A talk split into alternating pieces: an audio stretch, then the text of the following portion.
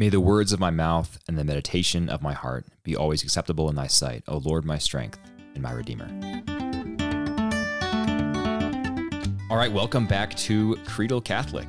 Uh, today is our inaugural episode of what we're calling we haven't we haven't really workshopped this yet, and Kevin, I haven't run this by you, but encyclicalpedia. Encyclopedia, I like it. Encyclopedia. And uh, I haven't introduced Kevin yet either, but Kevin is sitting across from me. Kevin's a good friend of mine from, well, long ago, I guess. I, I think we became close friends when we were living in the same area four years ago or so. Yeah, sounds right. And uh, yeah, we be, we I knew he was Catholic before I became Catholic, and then I became Catholic, and he congratulated me, and then uh, one thing led to another, and we got into knee deep theological discussions, and then some. And now we're both living in Colorado here. So Kevin reached out to me and said, "Hey, I like what you're doing with Creedal Catholic. Would love to be a part of that." So I said, "Let's uh, talk about Veritatis Splendor." Wait, you said that? I thought Well, I said that. No, no, no. What happened was I asked you what you were reading lately, Right, and you said Veritatis Splendor, right. and I said, "Well, let's talk about that on the podcast." Okay. Pretty sure that's what happened. Well, it's still my fault. I'm claiming Totally. this. I'm not letting you claim this. Uh, is this the first encyclical you've ever read? it is not. Um, so the oh gosh, what's the first one I read? The first one I may have actually ever read was probably Evangelii Gaudium, which Mhm. was uh, one of Pope Francis's, but that was uh, probably my introduction. Uh, and then several of uh, Pope Benedict's, of course, uh, wonderful documents there, and it just got me uh, kind of very interested in these papal documents, and it's been off to the races from there. Yeah, behind you on my bookshelf uh, is Deus Caritas Est. God is Absolutely. Love Yep, by Benedict. absolutely. I've not read it fully yet, but it's on my list, which is why it's on the book. uh, It's actually it's sitting on the bookshelf horizontally because I just had to hastily throw it on there when you came in because I had to Oh. clear some space off the desk and everything.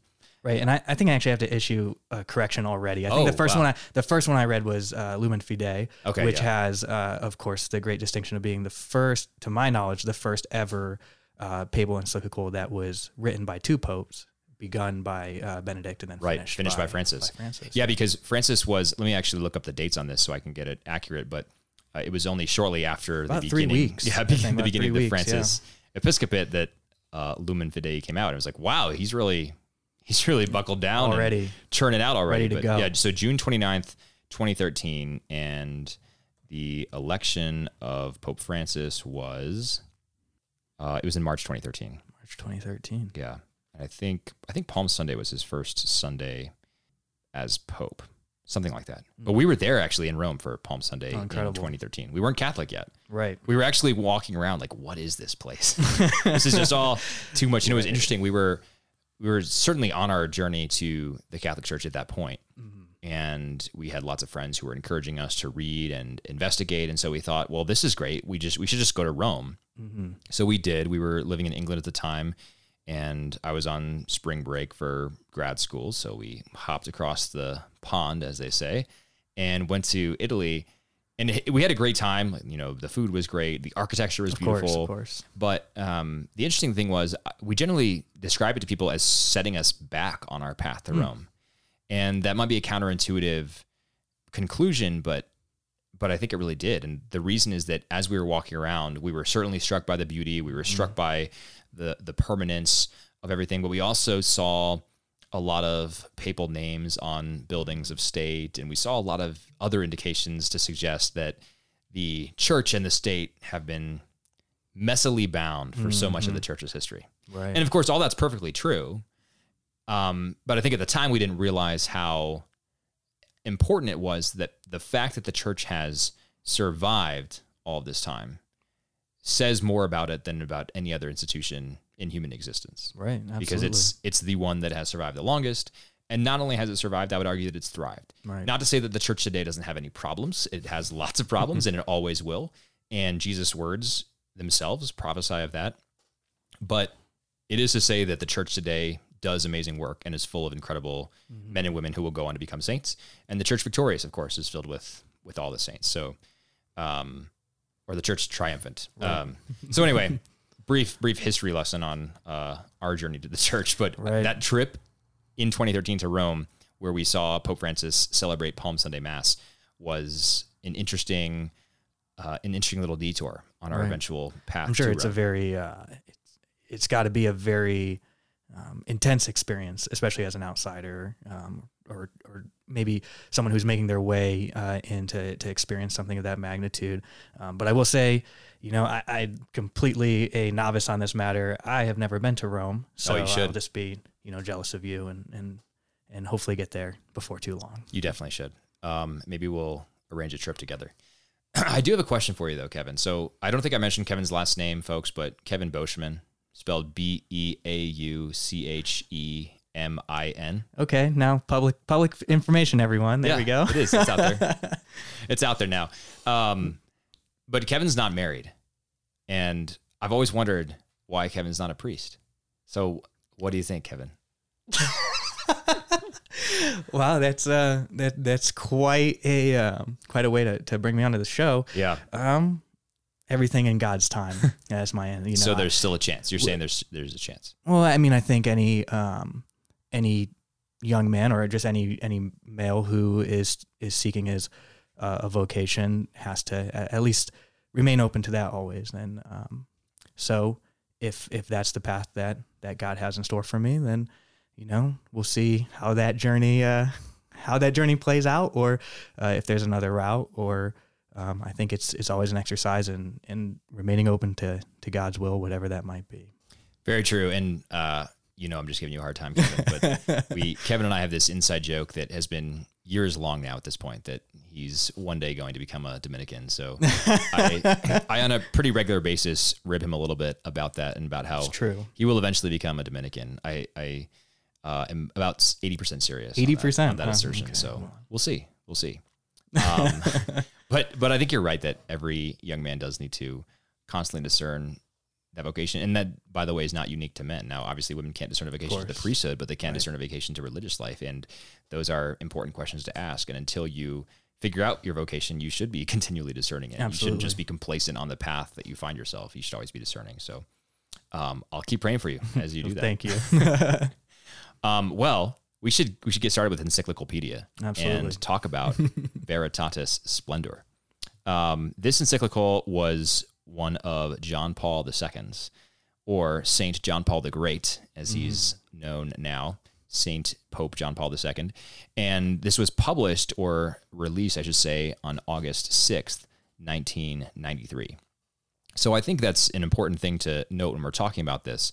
Just that the historical context of this encyclical is very important. And so if we back up to 1993, we are a mere two years removed from the fall of the Soviet Union, four years removed from the fall of the, the Berlin Wall. Those are processes that JP2 was, uh, I would argue, and many people have, uh, like George Weigel, for example, instrumental in causing, right? Because uh, John Paul II, the witness to hope, he is the one who was going making trips to Poland, right, and exhorting the people to faithfulness and um, standing up to the uh, autocratic, godless tyranny of the Eastern and Soviet bloc. So, um, two years after that, I think we're on this we're on this trend. Uh, we certainly see it in America, but I would argue elsewhere in the world too, where the general thinking across the world is that secular reason has won the day, freedom uh, is victorious, and freedom will always be victorious over autocracy and stricture. And you know, I think there's elements of truth in that. Freedom is certainly better than bondage, and that's a lot of what this encyclical is about. But I think John Paul II also recognizes in these movements what he calls de-Christianization. So he sees that triumph of freedom um, as actually threatening Christianity and Christian ideas um, because it is accompanied by a general godlessness or a lack of faith in God. And so it basically effectively severs freedom from a fundamental understanding of what it means to be human and what we're created for. Um, in addition to that, within the church itself, there are revisionists, theological revisionists, who are challenging the authority of the magisterium on faith and morals. And they're attempting to redefine established church teaching and going back and saying the church had it wrong here and here, and really this is the case. And JP2 um, wants to, I, I'm just going to call him that for shorthand. I don't mean any disrespect to the great saint. Uh, but JP2 wants to set the record straight on this and, and say, no, the authority of the church is real. This is uh, where it is this is what it is, and it has a concomitant role of safeguarding our understanding of human freedom. And so that's what this encyclical is about. The bottom line is that authentic freedom can only be understood within the law of God. Right, absolutely, and you know this the the early '90s, the late '80s. It's the time of um, the proclamation of the end of history. Right, this is the idea that uh, democracy has won, as you said, and it's the final say. And and uh, the church knows that history is not complete until until God deems it complete and Christ comes and and brings us into His kingdom. Uh, but ultimately, you know, we look at this document, this papal encyclical, and when you look at a papal document, they have you know the address right up front about who the audience is, and especially if you see some of uh, Pope Francis's in recent times, typically addressing um, the episcopacy, brother Right. priests, the lay people, and the lay faithful. And and what's interesting um, about this particular encyclical is the audience is very clear. It's the episcopate. It's it's the bishops and cardinals who are uh, the leaders of the church. And I think we have to read it in that context, uh, especially as lay people, uh, to be careful that uh, we're cognizant of who that audience is. These are people who are very, very educated in the faith and ordained and have a very particular charism.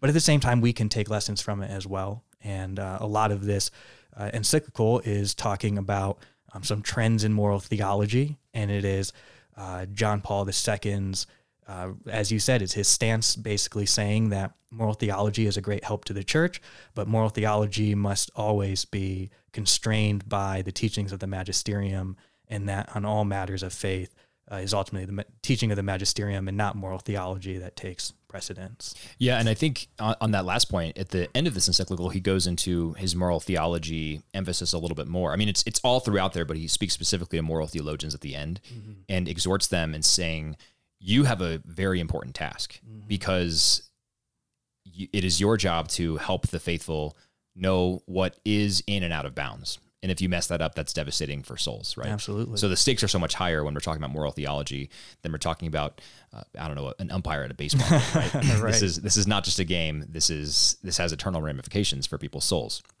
So I think maybe we can just talk about the the general context a little bit more, Kevin, and then we'll go into some general questions about this. So I think we've we've sort of talked about talked about the context, talked about the very general ideas, but on the point of freedom, you mentioned Francis Fukuyama's idea of the end of history, right? The freedom has triumphed, secular reason has uh, overcome communism, yada yada yada. Well, um, I think the maybe if you can sort of summarize this encyclical in one sentence or two, it would be that freedom is not its own end, and that freedom has to be viewed and interpreted and acted on as something that enables us to choose God or to reject Him. That is what freedom is all about. So, freedom is not a good in and of itself. God is the good, and freedom is good insofar as it allows us to choose God. right? Insofar as it allows us to follow what is true. Right, exactly. and and the truth is not up for debate. This is not relative. This is not up to each person's autonomy. The freedom that each person has does not mean that they have the freedom to say what is and is not good. It only means that they have the ability to choose what is good, Right. uh, to order their affections and, more importantly, perhaps their actions towards what is good. So it's the truth is not up to each individual individual conscience, but freedom at the same time is very important. And so JP2 is very very adamant that freedom is good. Freedom is a part of God's design, and this is this is the thing that's so wonderful about the Christian life. And this is perhaps uh, perhaps one could say this is the light of truth or the splendor of truth that Right. we are made free, and that's a key part of God's design for humanity. But the freedom that we have is in the scope, uh, as I said, of action and affection, what we choose to love and what we choose to do, rather than ontology. We can't we can't will ourselves into or out of existence. Only God can do that, right?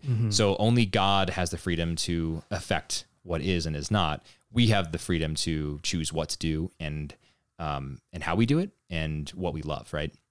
So um, that's the question that confronts each person um, and each Christian, but but more broadly, each person. Do we follow Christ or do we not? And the whole first, I don't know, the third of the encyclical or so has this wonderful meditation on Matthew chapter 19. Isn't it great? Yeah, it really is.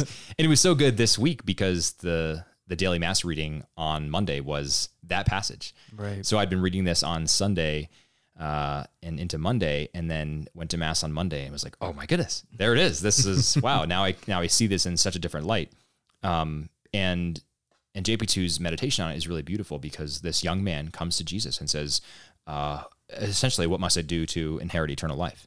And Jesus lists lists off many of the commandments. Um, I think love your neighbors yourself, and um, uh, you know, don't commit adultery and don't steal, etc. I'm going to look up the exact Right. Exact it's passage. essentially, I think it's the back half of the of the Decalogue, right? The second tablet. Yeah, I think it says the second tablet in the encyclical. Yeah, and so um, the young man says, uh, "Well, all these." Let me just read here, starting in verse verse twenty. So Matthew chapter nineteen, verse twenty. The young man said to him, said to Jesus, "All these I have observed. What do I still lack?" Jesus said to him, "If you would be perfect, go sell what you possess and give to the poor, and you will have treasure in heaven. And come, follow me." When the young man heard this, he went away sorrowful, for he had great possessions. and um, that's sort of a downer of an ending to that passage, Right. right? Because the young man doesn't just walk away rejoicing that, you know, oh, great, I followed all the commandments, I'm going to heaven. Yay, this is wonderful. But rather, he walks away despondent, depressed perhaps, because Jesus has given him a choice and Jesus has helped him realize the cost of following Jesus. And I think uh, the implicit lesson for us, and JP2 makes it explicit in this encyclical, is that it can cost a lot to follow Jesus. Absolutely. And it, I mean, I think one of the things he reflects on that's so incredible is the word, the words that Christ speaks in that. If you would be perfect. And it reminds us that we are called to be perfect. And not only are we called to be perfect, but Christ has laid out the path for our own perfection, right? It's not, it's not an impossibility. I mean, it's, it might be uh, impossible in our current state uh, as we are the, the the way our souls are ordered at this point in time but there is a path to perfection and it is achievable and it's Christ himself who is telling us about that possibility Right. Yeah, exactly. Um, let's dive into some actual questions about this Sure. as we discuss it. So the first thing I wanted to talk about is the title of this, Veritatis Splendor. Um, the Latin translation of that is, I think you, I think you, you, you know more Latin than I do, but as I understand it, it is the uh, genitive possessive case of truth. So it's basically truth's splendor, but that sort of is awkward in the English vernacular. So we call it the splendor of truth. right we put the of in there too. Yeah, exactly. So so probably a slightly uh, a less literal interpretation, but probably a better meaning translation. Um, so what do you make of the title? What, what do you think about that? The splendor of truth. It's incredible, right? I mean, it comes straight from, as all these documents, it comes straight from the first line of the exhortation, and and JP two puts it right there. He says, "The splendor of truth shines forth in all the works of the Creator," and uh, I think we kind of spoke about this uh, a little bit already um, as we were preparing, but you know, truth for especially our kind of modern sensibilities, you wouldn't hear that in a science class, right? You wouldn't hear, oh, isn't the truth, it's the splendor of truth. I think uh, sometimes uh, you might hear someone talk, even in a scientific sense, about how something is beautifully Sure, ordered, yeah. and you might hear that, but you know, you're talking about an order of facts, whereas this is talking about truth, right? Which is something that goes beyond even fact to the very core of of what is happening. And um, you know, when when we think about and reflect on the the place of truth and in the gospel, and we think about light as well, uh, and how uh, kind of the, the the word splendor evokes this sense of light, right? Like a bright light. It's splendid. It's shining, shining forth, and we see this especially, I think, in the Gospel of John. One of uh, kind of my favorite places to go for these references to to to light and to truth in that relationship. And right in the first chapter, there, right, John one uh, verses three through five, John uh, has that beautiful uh, prologue, and he says, "What came to be through him was life, and this life was the light of the human race. The light shines in the darkness, and the darkness has not overcome it." And we hear frequently, even Christ's own words in John 14, 6, he says, "I am the way and the truth and the life." And we get this there through that linkage of truth and light and and Christ Himself. We see that the splendor of truth really is Christ Himself, right? And the teachings of Christ Himself. And I think that theme of of of truth and illumination and brilliance, uh, we keep in mind that it is both at the same time beautiful, but also shocking to someone who has lived in the darkness for a long time. It's Oh, like yeah. being in a dark room and then all of a sudden, you know, you turn on a light, or imagine uh, even more, you know, Christ Himself descends down and is shining into your room, and and uh, you, it would take some adaptation, but I think that uh, is partially what.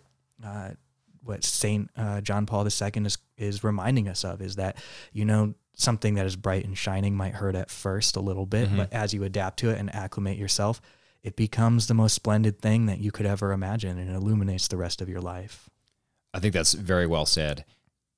One thing that I thought about with this title is that we don't use the word splendor very often. it's not it's not commonly used in our vernacular. no. I I don't know when the last time was that I used splendor in, in everyday conversation. You know, it's, it's just it's a it's a it's an uncommon word, and I think it's uncommon because it can only be used to describe things that are exceptionally Right. splendid, right? and and we we do use splendid. I've used that one here and there, but we we normally use that in a in a cheap way, you know, like how was your time at the party? Oh, it was splendid, you know. And and if I say that, it's probably more in like a sort of cheeky, like maybe I'll I'll throw in a fake English accent or something. Splendid. um, what I'm not capturing is the meaning of the word splendor. And so when we think about splendor, I think we need to think about, like you were saying, brilliance, illumination, uh, maybe the splendor of a king, right? Like these these uh, these connotations that involve enormous brilliance, brightness, or royalty, perhaps.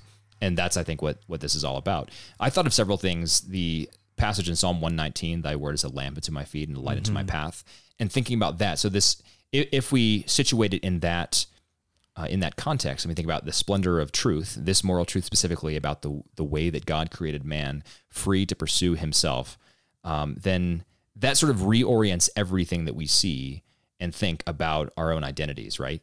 Because it's it's that truth that illuminates everything else about our existence, and that made me think of this C.S. Lewis quote. Quote: I'm not sure if you've heard it, but he uh, I'll probably butcher it a little bit, but he said something like, "I believe." In Christianity, in the same way that I believe the sun has risen, not only because I see it, but because by it I see everything else Right.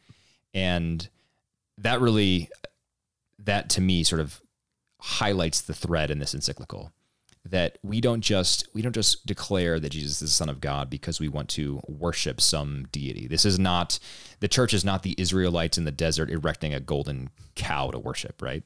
Uh, instead, we worship Jesus because he is the truth that sets us free, right? The truth shall set you free. Also, another passage from John. Um, I think that isn't that the conversation with Pontius Pilate. It is. Um, so you shall know the truth, and the truth shall set you free. So we worship Jesus because He is the truth that sets us free, and He frees us to be fully human in the way that God intended when He made us in His image. Okay, so question two: Does this encyclical help you understand the relationship between freedom and the law better? Because when I read the Pauline epistles, this is a very common theme in in the theology of Saint Paul, right? Um, under the law or not under the law, free or not free. And of course, Paul is coming at this from the perspective of a Jew, right? He says, uh, you know, I was a Pharisee of Pharisees, right? Born under the law uh, of the circumcision, the whole nine yards. And then he becomes an apostle to the Gentiles. So a very, a very unlikely candidate to do that, but Christ selected him to do that, set him free to do it, and and he did it. And in the Pauline epistles, we get a lot of this terminology of the law um, and how the law sort of illuminated the moral truth for people, but now they're set free in Christ. And I've always thought that, that these passages can be kind of hard to digest, especially to the eyes of a 21st century Westerner who did not grow up under the Jewish law. Right, And so right. to us, born in America, for example, uh, in our case, we've we've not had any significant laws placed on us. And even if I was not a cradle Catholic, you were. Uh, I don't know what your practices in your family growing up were, but most Catholics, you know, don't even have don't even follow the laws of abstaining from meat on Fridays because it's not it's not a law in the in the United States conference anyway. It's a suggestion, and you know, it's good to give up something. I think the the conference says now, but it's not a law. So um, even in uh, even in our time, the laws that we follow are barely laws at all. And so, I th- so I think that can be kind of difficult. But for me, this encyclical unlocked the freedom law relationship a little bit more. What do you What do you think? Yeah, absolutely. I think I think you've really touched on something that goes to the core of uh, kind of our modern sensibilities and our society, which is this idea that the law is something that binds us and restricts us. Right? Is so the the concept then is shocking at first when you you try to link freedom and the law because law is something that is in some sense, or if, if you look at it in one light, is restricting your freedom. And then you have this uh, encyclical that is saying, well, well, no, that's not what the law is doing. And I think it really comes uh, forward in the development of, of modern law. Uh, when we look back into history, uh, especially back into the, the, you know the times of say the ancient Greeks, where the role of government was perceived very differently, and the role of government at that time was viewed to be as uh, more than just providing goods and services and then staying out of your life. The role of government was to actually play the one of the foremost roles in the moral development of its citizens. Right. Uh, and So it's almost pedagogical. It teaches them. Exactly. And you know, I think we have a lot to be thankful for and I think one of one of the things we have to be thankful for in in our more modern development is The Roman Empire fell. you could say that, put it that way. But you you know, we are we are in many ways blessed to have a, a society where you know the government is not quite that intrusive, Sure. right? And we're able to live our lives uh, in a in Don't a, tread on me. Yeah, exactly. um, but you know, as that as that developed and and we look at how more modern law plays out, you know, Bishop Robert Barron, uh, actually just today, I think I watched it today, and I think he released it today. He gave this really great talk on some of these uh, themes, and he's doing it in the context of reviewing uh, George Weigel's new book called "The Sensibility of" or "The Conservative Sensibility," and he talks uh, about how modern. Did you say George Weigel or George Will? George Will. Sorry, Will, yeah, I don't want to confuse those. It's two very different Very people. George Will's uh, conservative sensibility, and uh, you know Bishop Barron talks about how in modern society, kind of a more negative uh, framework of the law. Negative meaning, you know, it's not necessarily playing a role in in you know your your everyday life in the Right. sense of your moral edification. But he says, you know, to all the benefits that's brought us, it's also brought kind of a very thin uh, structure to moral society as well. And uh, when we look then at this idea that the laws educate us, then the absence of laws provides a sort of negative education, right? And then we look to the laws that we do have, whether we want to admit it or not, are in some way educating our moral sensibilities, right? If you have, um, you know, laws that permit certain activities, uh, for example, you know, laws that permit uh, abortion, then there is, in some sense, a moral implication in that law that this is morally okay. Right. And I think that's very uncomfortable for a lot of people to think about that the mere existence of that law uh, is educating our society as to what is morally correct. And so, where does then, um, in, in the terms of Catholic social teaching, how do we inject Catholic social teaching to then have a more positive aspect? And that is um, part of what this encyclical is really laying out for us is the opportunity to view the law as an educator and something that is going to um, to teach us. And if it's teaching us and it's properly ordered, then it's teaching us the truth, right? So it's bringing us back to truth, which ultimately then is setting us free, as Christ would say. But Kevin, you can't inject Catholic social teaching into America. This is separation of church and state territory. well, I think uh, I, I, I think I, I'm maybe a little bit more in line with um, with uh, God, name is, sli- is, is slipping me now. Cardinal Philadelphia Uh, Chaput, Chaput, Charles Chaput. who um, really I think kind of admonishes us properly to, as Catholics, have a more public role with our um, our part in society and, and shaping you know the moral foundation of our society. Sure, it's you know it's one thing we don't want to kind of a, a, what Bishop Barron calls a nanny state where Right. government is interfering in every aspect of our lives, but shouldn't government be guiding us properly um, on the most important aspects of our lives? Yeah, abs- absolutely. And obviously, I was just giving you a hard time with that. But because a Catholic le- legislator could never stand up and say, the church says this, therefore I propose this bill, Right. right? Because um, there'd be lots of crying foul there. But two things I would say, just in response and, and in agreement with what you were just adding. You know, I don't want to go down a, a rabbit hole on the abortion issue. That's a, a a very worthy topic, but it, it brings us a little bit away from the topic at hand here. But on the abortion issue, for example, um, in a hypothetical situation in which there is a, a national law passed by Congress to prohibit abortions, that's a good thing. Now, the follow on would be are you punishing women who obtain abortions? And I, I would argue that a law prohibiting abortions and yet having no penalty for abortions would still be a good law because it would be fulfilling what you were saying is the instructive or pedagogical part of law, telling people these are the bounds, right? And if you if you cross them, well, we're not going to arrest you. We're not going to throw you in prison. We're not even going to fine you. But you've crossed a line, and we need you to be aware of that, right? Mm-hmm. That's totally different from a law that um, exists to just protect your ability to do anything and everything you want, right? Right. Um, so I think you're absolutely right and onto something there. The second thing is with respect to this encyclical, I think the exhortation from John Paul II is well, obviously, I mean, you already mentioned this. It's to the bishops, right? It's not to uh, it's not heads of state, right? uh, it's not uh, to the president, uh, to President Clinton in America. It is to the bishops in the world, uh, many of whom are in Western societies, like our own, saying we need to do better at representing to people what the truth of human existence is Right. all about. Um, because uh, St. John Paul II recognized where we were going and where we were in 93 and where we are um, now. And it's a problem. It's a big problem. I was just reading today an article i i that was saying um, it was just talking about rising suicide rates, especially among the young. Um, in France, uh, this is not the young, but in France, I think so far the total this year of police officers who have taken their own lives is 64. That's a remarkably high number. I saw a stat that uh, also in the same article, it looked fake, so I I want to fact check it, so don't take this as gospel. But uh, the fact check the the the article said that one in seven eighth graders in Montana have attempted suicide, Oh my gosh. which it, it does sound too high. Sounds Um, even if it's even if it's one tenth that, honestly, like Sure. one in seventy, that to me is outrageous.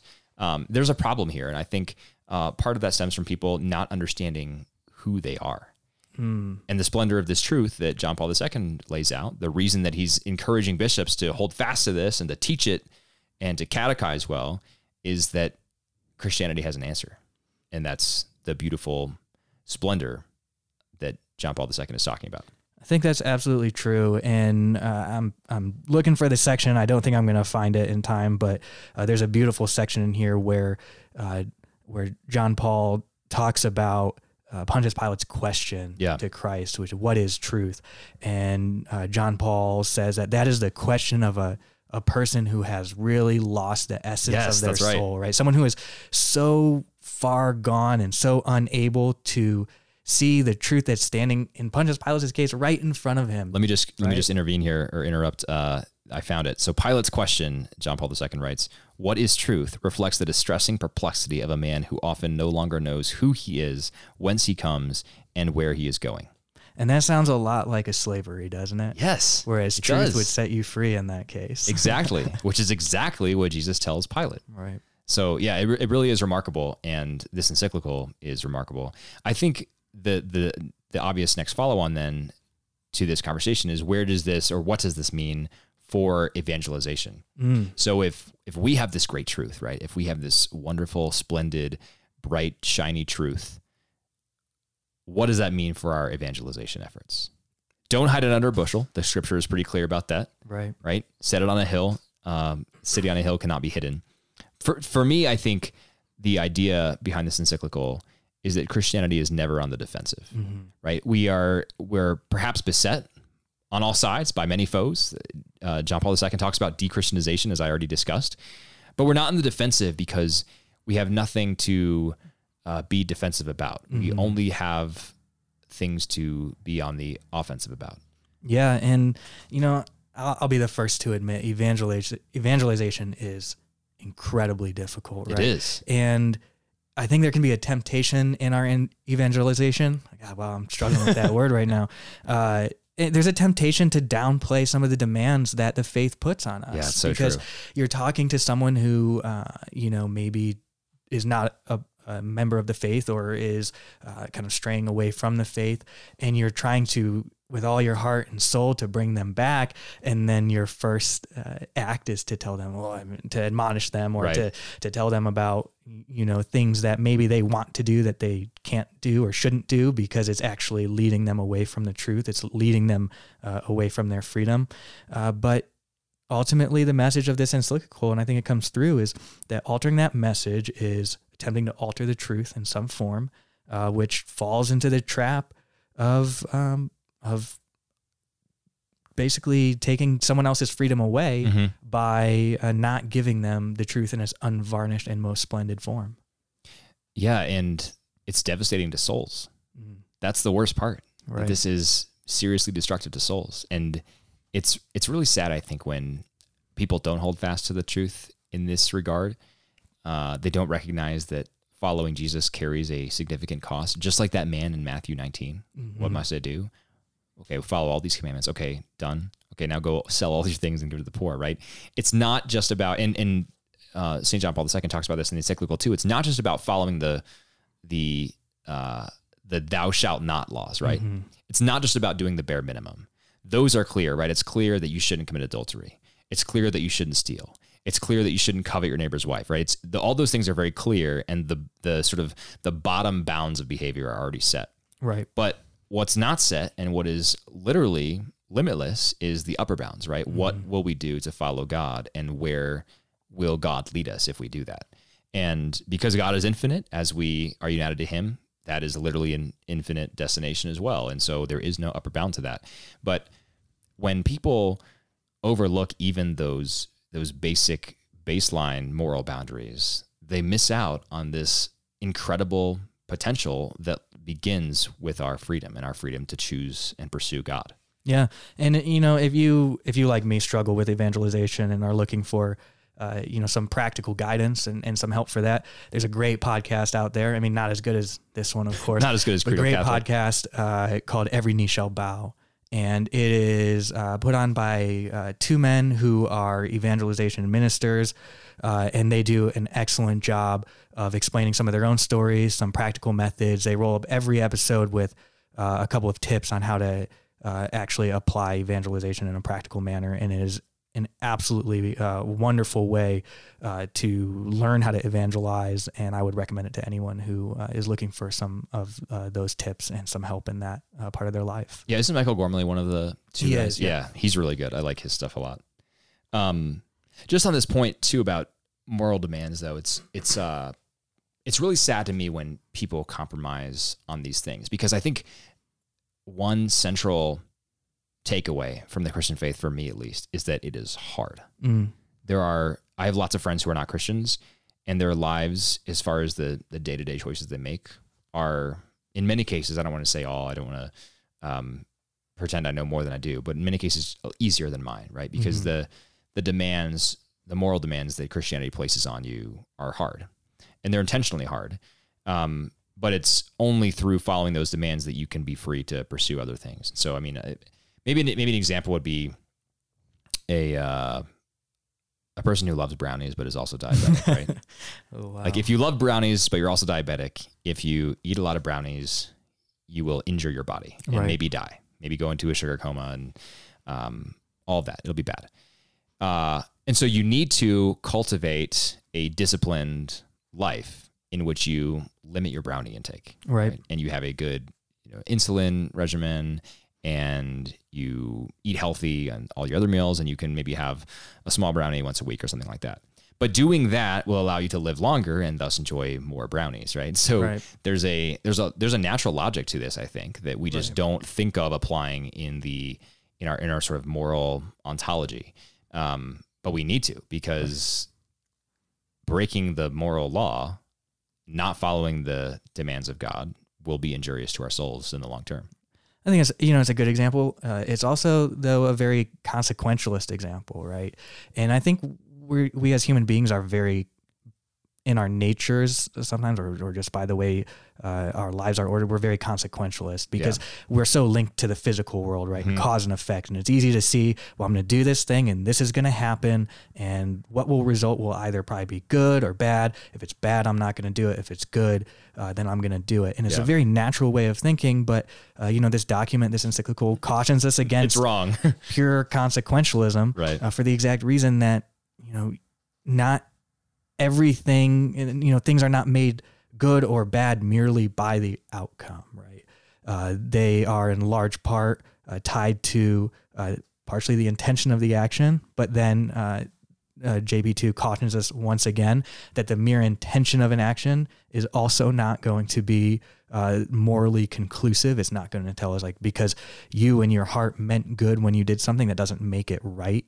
Uh, there are still things that you could intend to do something and and your intent is perfectly good, but the act itself is still disordered and it's not going to um, ultimately be morally licit. Yeah, so, let's let's pause here real quick and talk about the three systems that he criticizes. So the first is what he calls a teleological mm-hmm. ethics system. And correct me if I'm wrong, as I understand that that is basically what you were just outlining the, yep, the intention one, right? So what is the uh, from telos, right, meaning end. What is the intended end of your action, right? So, mm-hmm. um, one system evaluates actions based on the intent. Okay, intent's good. It's important. It's not everything. Uh, second system that is wrong is consequentialism, and that just simply judges uh, actions based on outcome. Mm-hmm. It's very simple, um, very easy. uh, also wrong. and then the third one is um, what he calls proportionalism, and I th- I think uh, he he I think spends the least amount of time on that one. But as I understand it, he's saying that that is the system that evaluates actions based on whether or not the good outweighs the bad. Yeah, I think it's It's um, l- it's linked not. to consequentialism. yeah, it, I would say it's not quite clearly like a one-to-one link to utilitarianism, Mhm. um, but it's very similar to like uh, the moral system of John Stuart Mill, uh, where you know you're ultimately attempting to do the greatest good and cause the least amount of harm, and Right. whichever act is going to lead you to that end, that's the one uh, that you you kind of go after. And you know that sounds good in theory, but uh, JP2's big criticism and, and a very good criticism is that you know we're dealing with uh, consequences or outcomes that are impossible to calculate. Right? Even if you had the best supercomputer in the world, it's not going to tell you if you do action X, the great or the amount of good is going to be this far uh, superior to the amount of evil or bad that's going to. Well, a very simple, perhaps absurd analogy. What if the what if a super genius who would have discovered a universal cure for cancer was killed in the Hiroshima bombing, right? right. So the you know I think consequentialists often point to that. It's you know it killed this many people in Hiroshima and Nagasaki, but we saved millions of lives on the Japanese islands in the Pacific. Mhm. Okay, well there are limitations. Like what about second order, third order, beyond that effects that would certainly ripple down, right? Right. It's completely unknowable. Yeah, it it- comes it's- to. and because it's unknowable, it's incalculable. Mhm. Okay, so those are the three ethical systems. So, uh, what does JP2 say is the right way to evaluate an action? right so ultimately it's going to be uh, it's going to be partially the intention Mhm. um, so you have to in order to uh, actually un- to clearly have moral uh, licitness i don't know if licitness is the word but for something to be morally licit it has to be done in the right frame of mind Right, uh, and it also has to be in accordance with the truth the action itself. the action Yeah, itself yeah.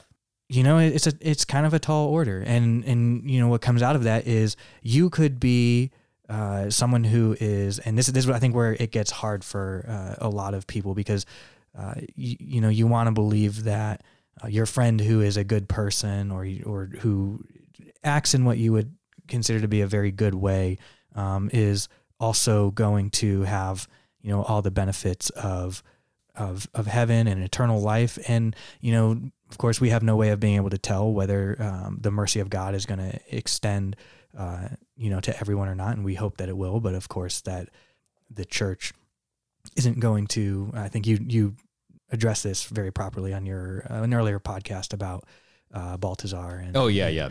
um, the, The church doesn't. The church doesn't anti-canonize anyone, right? Right. Yeah. And so, you know, ultimately what JP2 says in this encyclical is, you know, you can do something uh, that is very good and has a good outcome and be completely ignorant of the good that you are doing. And it will still be a good act, hmm but it's not in any way forming your conscience or forming your soul. So Right. it's not as though the benefits of that good act in terms of a moral uh, development sense are accruing to you because So you're not right. acknowledging you you don't you're you're doing it. Um, So there are positive externalities, but there are no positive internalities, Right. if we can call them that. yeah, sure. Yeah. so people benefit from from what you're doing, but your soul doesn't benefit. Right. Yeah. Um, and that's a scary thought. hmm But uh, so much of this discussion of moral theology that St. John Paul II talks about focuses on the unity of the human person. hmm And I think that's so important. And it's a distinctive thing in Christian theology that we are unions of body and soul. Um, we're not, we're not, you know, Platonists. We're not Mhm. Gnostics. We're people who have um, mortal bodies and immortal souls. And by the way, our mortal bodies will be resurrected one day at the last at the last day. And that has implications because what we do with our bodies actually matters. And that's why the teleological position fails because it's not all about, about intent. It's also about what we do. And on this point, JP2 really targets people who are who have been attacking the dogma of mortal sin. Right? Who say that the church has been too strong or overstated mortal sin in the past, et cetera. And the teaching of the church on on mortal sin, um, I will look up the catechism in just a moment, so I make sure I get this absolutely right. But it has to be has to meet three criteria. The first is that the act actually has to be grave matter. Right. The second is that it has to be carried out with deliberate knowledge. hmm And the third is that it has to be carried out with full consent. Right. and that goes to the intent part of that, right? So it's, it's both intent and act.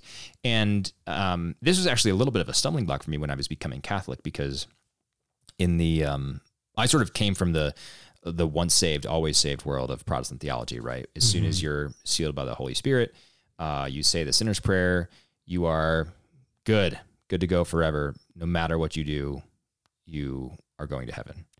And it's sort of a it's a it's a weird catch 22 because then if I would if I were to go on like a murderous killing spree and stop going to church then people would just say well he never was an actual Christian and so like it's it's a it's sort of an unverifiable assurance of salvation mm-hmm. so it's a it's a very strange belief system that uh, I obviously no longer cling to um, but coming from that background it was hard for me to believe that I could commit one mortal sin and imperil my soul right. in that one moment yeah and this encyclical I think very clearly outlines why exactly that is. And that's because every mortal sin, by definition, is a fully deliberate, mm-hmm.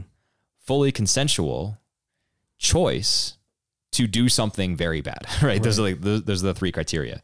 And so, um, you know, and and we'd have to go to a, a moral theologian for the details on this, but going and premeditating someone's murder, for example, mm-hmm. that is uh, pretty obviously a mortal sin, right? Right. There are other things that are, um, we might say, gray area, uh, things that are grave matter, but uh, deliberate consent is is in question. You know, the behavior of an addict, for example, right? The force of um, habit. Yeah, exactly. Something like pornography, right? If um, I don't want to downplay the seriousness of of pornography, pornography is definitely a grave matter. Uh, viewing pornography is grave matter.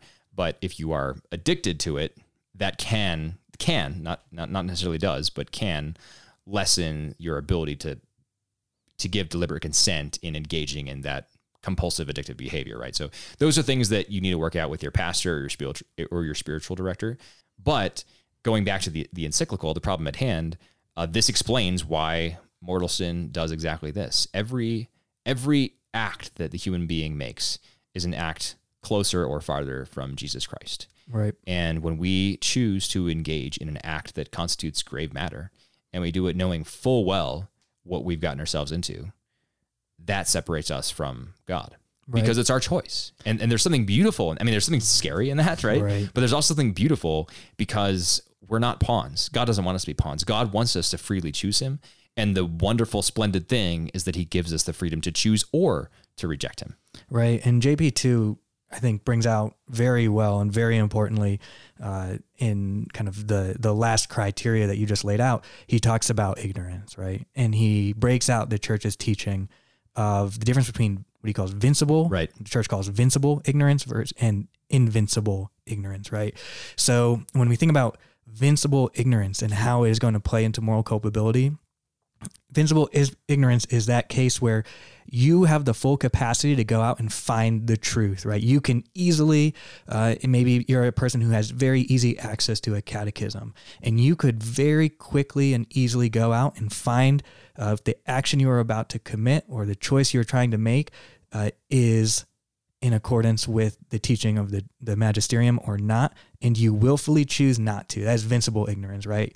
And then you have your invincible ignorance, which is the case of a person who, uh, for whatever reason, whether it's um, you know access or capacity, whatever, uh, they under no circumstances are ever going to be able to break that ignorance. It's it's just not going to happen. Mm-hmm. And still, the act itself is disordered, and the act itself is going to be bad, but the person may not be morally culpable in that case, right? Yeah, exactly um, because they are not making a deliberate choice exactly. to run away from God. But the he, JP2 wants to make very clear, and he, you know, he's really hammering the table on this. The act itself is still bad. Yes, and I think based on what I've read in this encyclical and based on, based on what I know of St. John Paul II, I think why he wants to be so emphatic about that is because that also then applies to people who who have access to the truth, right? Mm-hmm. But who are creative in sort of devising explanations mm-hmm. or reasons for why acts are no longer bad right. or acts should be judged according to historical context. And JP2 talks about that in this as well. that yes, of course, historical context change, historical cultures change. Uh, the very fact that they do is, in fact, evidence of human freedom, right? Mm-hmm. Um, but that does not change the morality of an act, right? Right. Um, and so that's a very important point as well. I think on this point, though, we need to discuss conscience very, very briefly. And this is a this is a very rich, rich realm of church teaching. Uh, in the past, as I understand it, in the past century, the church has um, really emphasized the importance of conscience and um, the importance of following your conscience. But the exhortation to follow your conscience does not always mean that your conscience is right, because of course consciences can reach divergent conclusions, right? Um, hopefully, your conscience, Kevin, and my conscience would reach the same conclusions because we are we, we try to be faithful Catholics. We're trying to follow Christ. But my conscience and the conscience of you know I, someone I walk up to on the street might be very different because of the ways that we've tried to form our consciences, or haven't tried. You know, just the way we sort of um, formed our conscience by happenstance. And so consciences are not infallible, but we have an obligation. We have a twofold obligation, basically. And uh, I think uh, this is this is in the encyclical as well. Um, the blessed, soon-to-be saint John Henry Newman said that consciences have rights because they have duties. In other words, there are there are two things to know with a conscience. One, we have a duty to form it, and two, we have a duty to follow it. Right. And you can't have one without the other. Right. And and the that word formed, right? The church talks about a well-formed conscience. Right. And how do you form a conscience? By the law, right? Mm. By following the law. The law is your teacher. It goes back to the beginning of our conversation here. The law is your teacher. Uh, this is, you know, a theme that, uh, again, brought up by Aristotle about habit. Uh, you know, you have the law, which educates your habit. It's picked up, this teaching, this idea picked up by Thomas Aquinas, of course, and carries through that the law teaches you, it forms you, it builds you. And the opposite uh, is true, right? Your your deliberate choice not to follow the law and to do so over and over and over, or maybe you know one of the temptations is uh, you go to confession and you receive you know the grace, and days or weeks later uh, you commit the same sin, and you think, oh well, you know, now I, I, just, I messed up.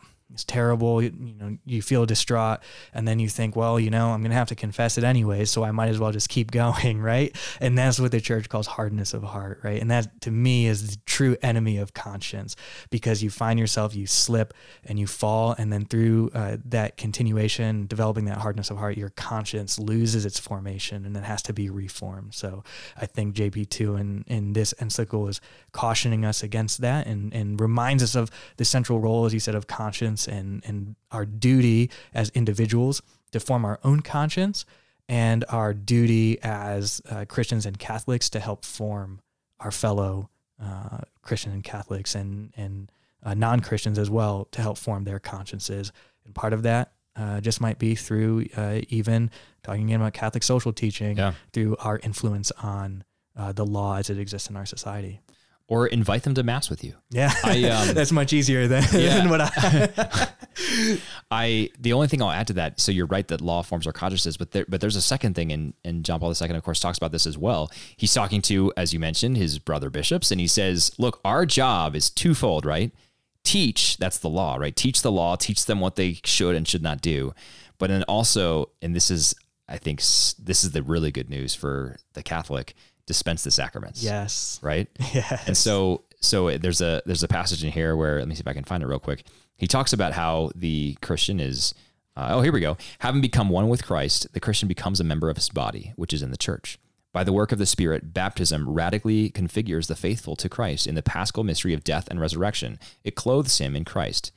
Let us rejoice and give thanks, exclaims St. Augustine, speaking to the baptized, for we have become not only Christians, but Christ. Marvel and rejoice, we have become Christ. Having died to sin, those who are baptized receive new life. Alive for God in Christ Jesus, they are called to walk by the Spirit and to manifest the Spirit's fruits in their lives. Sharing in the Eucharist, the, uh, sorry, the sacrament of the new covenant, is the culmination of our assimilation to Christ, the source of eternal life, the source and power of that complete gift of self, which Jesus, according to the testimony handed on by Paul, commands us to commemorate in liturgy and in life. As often as you eat this bread and drink the cup, you proclaim the Lord's death until he comes. So that's super important, and that I think is that that I think is why we should never be on the defensive, but we should always be. Is, another another um, Saint John Paul the second ism, but the church does not impose but proposes, right? Right. Like the reason that we should be so excited to share the splendor of this truth is because A, it's about freedom, and that's wonderful news for everybody. B, there are laws, but they're not just bad law, and they're not just laws that are not fun to follow. I mean, I guess there are some in there until your conscience gets sort of conformed to them, but there's also the possibility of of radical uh, upper bounds to that, right? That stretches to infinity. And then three is that the church isn't just here to um, to tell you you're free and then say, oh, you're free to follow these these rules, but actually the church is here to dispense these wonderful sacraments that extend God's grace to you. So go to mass and go to confession. If you're not baptized, you better be. That's a really good first step. Right. Go to mass, go to confession. Um, when you're sick, receive the sacrament of healing. Uh, get married if you're called to a vocation. Be ordained if you're called to that. Kevin. oh, jeez. Um, so participate in the sacraments because that's what they're there for. They're there to dispense the grace of Christ. They're, Right, they're it's- gifts. It's always a, re- a, reminder. The sacrament's a reminder, as uh, Paul the Sixth said uh, about Christ. He said, uh, "Having come not to judge the world, but to save it, he was uncompromisingly stern towards sin, but patient and rich in mercy towards sinners." Mm, that's beautiful. Use the sacraments. Use the sacraments. Yeah. Partake in the sacraments. Okay, Kevin, we are about at an hour here. Is there anything else we should talk about before we sign off on the first, the inaugural encyclopedia? Encyclopedia. Uh, no, I mean, this is just such rich territory. We could go on forever, but I think that well, I would encourage anyone who who maybe starts reading this or sees it and thinks that a document like this uh, might be inaccessible. We're here to say it is accessible. It, it can be difficult at times. It is dense. It gets philosophical. It gets theological, uh, but it is worthwhile and uh, absolutely accessible. And there's no reason why you can't just read this a little bit at a time. There Mhm. are, let's see, 100, 118 sections. And the sections, for the most part, are two par- one or two paragraphs long. There are a few exceptions where they're longer, but there's no reason why you can't just set a goal of two sections a day. If you if you do that, mm-hmm. you'll be done in two months. So I would definitely encourage you to read it as well. The other thing I- I'll mention, I don't think we talked about this, but this was published shortly after the Catechism of the Catholic Church was published, Kevin and that was the that, that was the the JP2 version of the catechism essentially and that's another really good document and I think this was published after the catechism. In fact the catechism is, re- is referenced in this um, because I think JP2 thought it important to sort of articulate the dogma and perhaps more importantly for these purposes the moral law before then going on to articulate why it's so important that we follow the moral law and so I'd encourage you, if, if you haven't read the Catechism, to, to pick it up. If that's a little daunting, because the Catechism is uh, a big book, uh, there is a compendium. I actually just saw it for the first time today.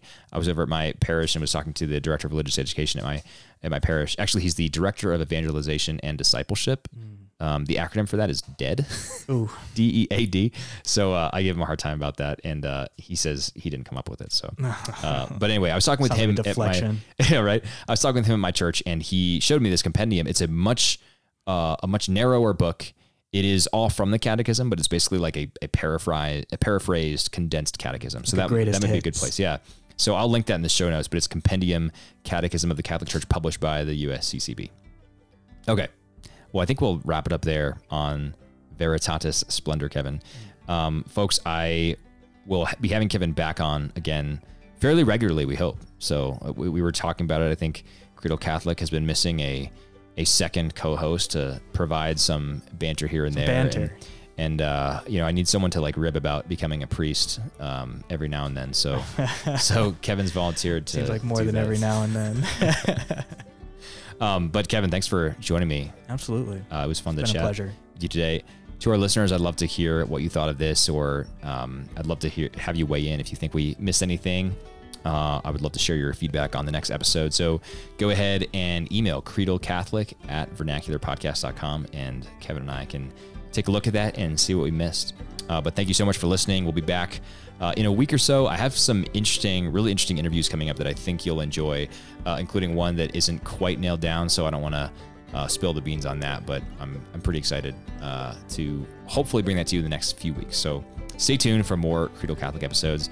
Until then, thank you so much for listening and God bless you.